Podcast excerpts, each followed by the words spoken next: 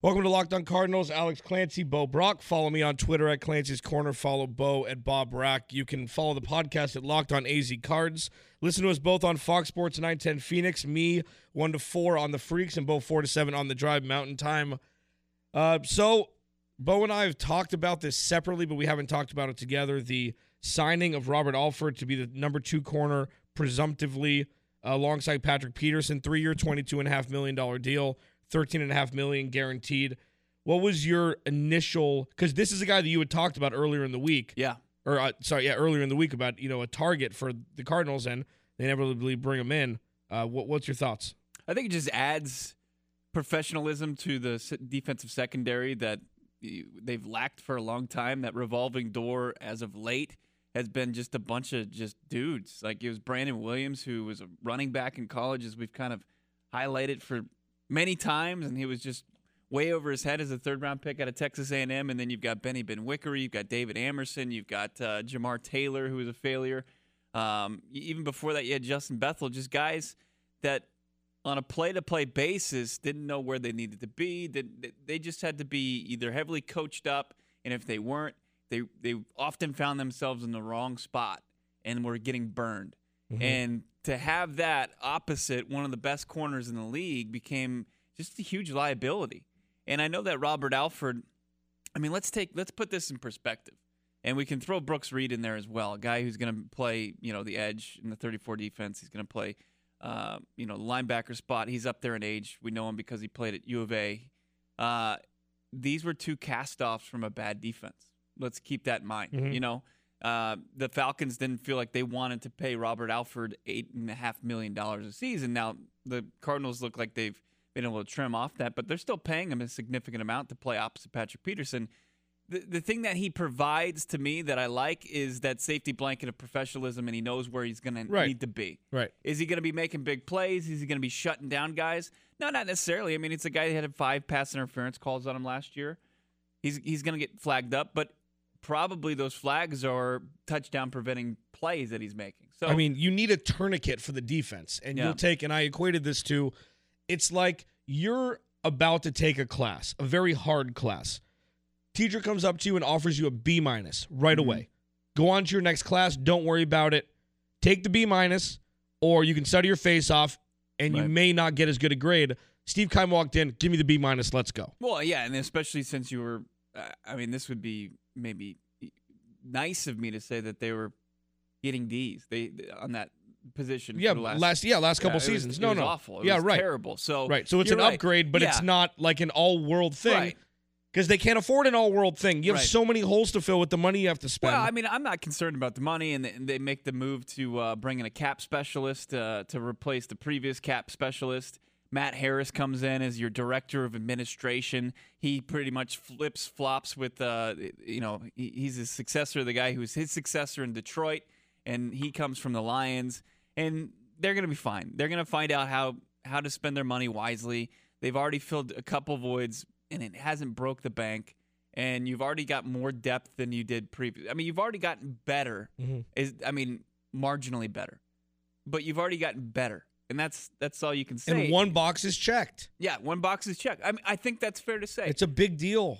Do, but at this point, you know, with Robert Alford, um, you know, at his, at his age, do you do you bring in a guy in the draft? Do you still do you still eye moving down from that top position? Uh, let's talk about the Brooks Reed, you know, uh, signing as well. Like, what is what does the signing of Brooks Reed mean to the Arizona Cardinals in their offseason? Does that mean Marcus Golden is gone? Does that mean they shift as far as what kind of who they're going to eye at the top of the draft potentially, or are they just going to trade out of it? I mean, Brooks Reed, or it could just be a depth guy. It probably at this point in his career. Yeah, we're not. I mean, the thing with Marcus Golden is, I wonder what kind of price tag he's going to warrant. And I think that the market will kind of determine if the Cardinals bring him back or not. Because I mean, here's the thing: everybody trusts him. I mean, he's a he, he's a solid glue. I hate using the the adage solid glue guy. Dude doesn't. I mean, I trust Marcus Golden rushing the passer. I mean, you've you've heard his name last year, maybe more than maybe more than in the past. But I, I mean, it's really going to determine what the Cardinals do with. I mean, if he gets offered twenty five or thirty million dollars somewhere, he's not. The Cardinals aren't going to pay him that, No, I mean I don't, he's not going to get that type of right? money. But it, but if if somebody wants to bring him in, he had two and a half sacks last year. I understand. But he's going to be like, you remember Alex Okafor? Yeah. I think he's going to be. He's probably going to get similar. yeah, but he, I mean that's fine. But I mean, when he went to the Saints, he was an impact guy he was okay. when he left.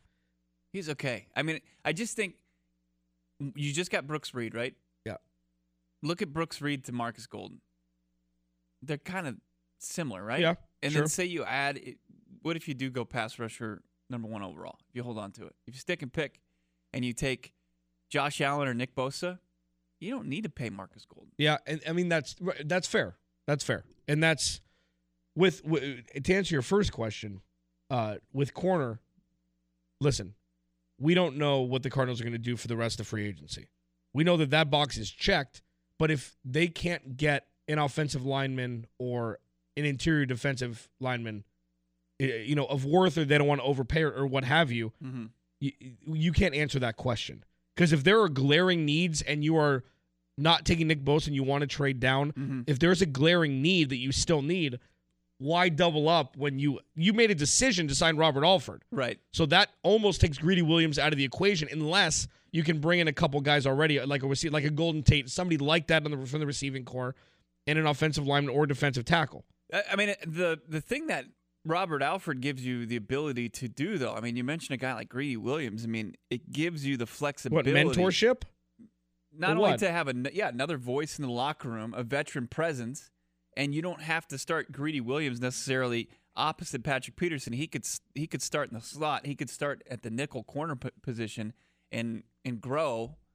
Um, if you do end up trading down, I mean, this is all Yeah, basically you're not going to take Greedy Williams number one overall, Right. or if he slips to second round number one, that then you, then you got some opportunities. But you do have the opportunity. It's a stopgap, right? It's a bridge to hopefully developing somebody opposite Patrick Peterson, or maybe it's just you know a stopgap to another free agent signing in two years. Yeah, It's basically a two year deal. right. You know, that thirteen and a half million you- you mentioned, that's that's what he's going to get. But I want to ask you, and maybe we'll talk about it on the other side, as far as you know, when you look at Brooks Reed and you look at Robert Alford, and these are two players that you brought on the defensive side of the ball. You mentioned the offensive line. Is this a precursor to when free agency begins that the Cardinals go hard after the best offensive lineman available? We'll talk about it next. Locked on Cardinals. Welcome back, Alex Clancy, Bo Brock, Fox Sports 910 contingent here on Locked on Cardinals. So Bo posed the question because of the the two defensive signings that have happened already. When free agency opens, will the Cardinals be going hard for an offensive lineman or something of the sort? I mean, I'm in the camp that as many holes as you can fill in free agency to alleviate stress going into the draft is what the Cardinals need to do. So, does that mean overpaying? Is does that mean bringing in a Nate Solder type and or and, and paying the house for him and hoping it works out? No, but they're in an interesting purgatory where they have money to spend, but they have to allocate it perfectly, and they can't overpay anybody, and they obviously have to keep Patrick Peterson in the back of their minds for the future, how you're going to structure contracts, etc. To answer your question directly, no, not necessarily where offensive lineman is the absolute key. If there is a wide receiver, like they need, I understand you need to protect Patrick, uh, uh, uh, Josh Rosen, but also understand that Cliff Kingsbury is going to get the ball out of his hands quick. Mm-hmm. That's the new NFL. So while an offensive lineman is obviously paramount, you need guys to throw the ball to also. So I'm not sure what the next box to be checked offensively will be. I mean, would it be easy? Sure. Bring the bring an un, unsexy offensive line choice. Bring him in. Pay him a, a, an amount that won't break the bank, and somebody that doesn't have you know severe injury history like we've seen so far. Mm-hmm. Now, so say I will ask you because this will either open up the search or shrink it for offensive linemen. Are you married to DJ Humphries? Uh, DJ Humphries playing left tackle. Uh, Like I understand he's played a few years. I understand people don't notice. And listen, I don't know either. I never played offensive line, but moving from left tackle to right tackle or something like they had Gerald Veldheer do a couple years Mhm. ago, it's like learning how to write with your opposite hand and just having to do it immediately. right. Like guy that- everything is flipped. the guy that hasn't been on the field long enough. I mean, who who knows what if you'll be able to just put him in there. I mean, he, he could just be like Jared Veldheer was and just be a disaster. Right. But like what if what if there's a left tackle that comes up that's available that they love? It's just or is it just somebody that you're not even looking like at? the guys that are available, maybe like the Ja'Wuan James from Miami or what was it, uh, Brown from New England. They're guys that are kind of Swiss Army knife type. okay. They can play different positions. And they, yeah. They've played the tackle position and they've played primarily the right tackle. I I know Brown played left tackle recently, but um, yeah, I mean it's it's tough to continue to employ DJ Humphries. I get your point at the left tackle position. You know, the most important position on the line, and him continually not pr- either produce or stay healthy. It's it's been a it's been a complete disaster of a first round pick. You know whether or not he's going to be here long term. That they've got to decide that this year. Mhm. And I think that you have to do that. You know, let's let's simmer the expectations. You just start him at left tackle, and if he fails, then you know the answer for your future. Right. That he's not in the plans. You know, Mhm. and you just got to figure that out. I mean, you just got to kind of ride or die with DJ Humphries. Unfortunately, at left tackle. Alex Clancy, Bo Brock. Uh, on the other side, we are going to talk about the next move the Cardinals need to make. And if we know, I mean, all we've talked about is there's so many different paths to get to where you need to go. And the first uh, uh, marker has been passed with the signing of Robert Alford, but there's still so much left to do. Alex Clancy, Bo Brock. We'll be right back. Wrapping up here, Alex Clancy, Bo Brock, Locked On Cardinals.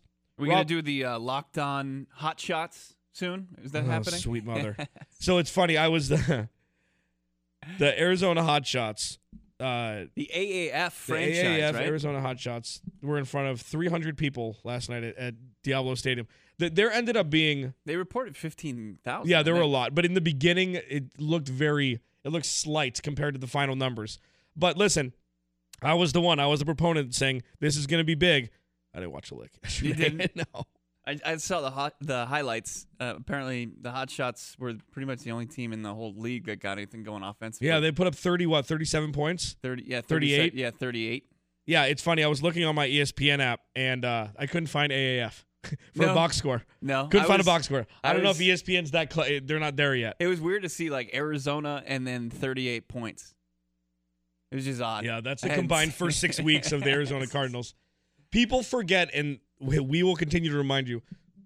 From week seven on last week, last year, Yeah, man, yeah, it was it was brutal. brutal. terrible. Like it's just we love our jobs. Mhm. We love them. Trust me, we don't we don't get paid well enough to not love our jobs. We are very very happy with what we. It's It's a passion play. it took it, it took a it took a toll on us the last 10 or 11 weeks of last season it's just repetitive stuff over and over again. Maybe this will change. Maybe fire mike mccoy. That was fun for 10 minutes and then we moved on and it's just man it's been brutal. So all the things that we're talking about now are you know it's the reason why you get into the radio business. It's it's prognosticating. It's it's trying to predict what the best outcome or how to get to the best outcome for this franchise. And so far, so good. I mean, it's listen, they're not sexy hires. They're not se- like Alford isn't sexy. It's not. It's you know, it's not a a splash. Like you I have to don't agree me- with me on this though. If the signings continue to be of this caliber, I understand. They're, they're Steve Wilksian. So this is it's a bad. It's just as similar as last right, offseason. right. But these are but these are things before free agency starts, yeah, like, no, these are- absolutely. and you need these ones to be the glue in the foundation of the defense in an effort to be able to build stronger buildings. Man, nailed it. Right now, you look at it and you're like, okay, Yeah, fine. this is good. I, I, I like what you. I, I see the direction you're going with the coaching staff. I see the direction you're going with free agency. Now you have to hit it when the time comes, midnight Right. in March. You Right. have to really be ready for that. And I think, you know, I, I don't know. I might be crazy. I'm starting to regain shred of confidence in Steve Keim Well, and his so the ability th- to be this general manager. The thing is, we have to have confidence in him. yeah, I mean, Like yeah. there's no choice now. no. If so it's you bring it's it a, back. It's a fool's errand to be like, nope, bad move. Nope, bad move. This is the. I don't know why he still has the keys to the castle. I don't. I, I don't know, but it's it is a fool's errand. It is wasted space, both mentally and what comes out of our mouth, to think otherwise. Because this is what it's going to be. mm-hmm. So, as long as he doesn't regress, fine. But in the in the Van Wilder dare to be great moment, Hmm. You like that? Yeah. That was good. Uh, he was sitting in the penalty box with Tara Reid when he talked about it. Um, Tara Reid. oh no, he was at the house. The rich people. It doesn't matter. Uh, Two different yeah, complete- career tra- trajectories. Yeah, yeah, trajectories. Yeah, yeah. Wanted a lot more plastic surgery. uh, when that time comes, and it's going to be in the draft. Right. It will be in the draft. How can you determine what that number one pick is worth if you still have the guarantee that your guy, if you trade down, will be there? All of that is predicated upon being effective in free agency, both salary cap wise and talent wise. So we'll see what happens.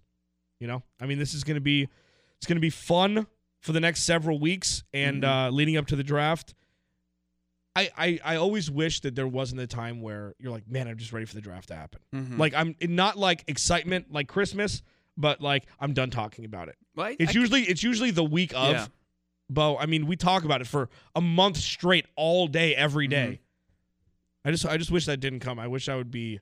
At least we're not Stephen A. in it and saying that Dwayne Haskins is more of a running quarterback than passing quarterback. Is he trolling us at this point? Listen, dude, Hunter Henry had a great year last year. He, he was really looking forward to him playing the the Chiefs in week whatever, week 16. That's why you have to like sing the praises of Locked On podcasts. It's like people who actually know what they're talking Yeah. about, not people that are just overpaid who have a platform and continually swing and miss. just spew nonsense. Did you see that Stephen A. saying the why he thinks Kyler Murray would be better than Dwayne Haskins is because Dwayne Haskins, who's as mobile as Josh Rosen, is more of a runner than a thrower. Uh, He's outside his mind.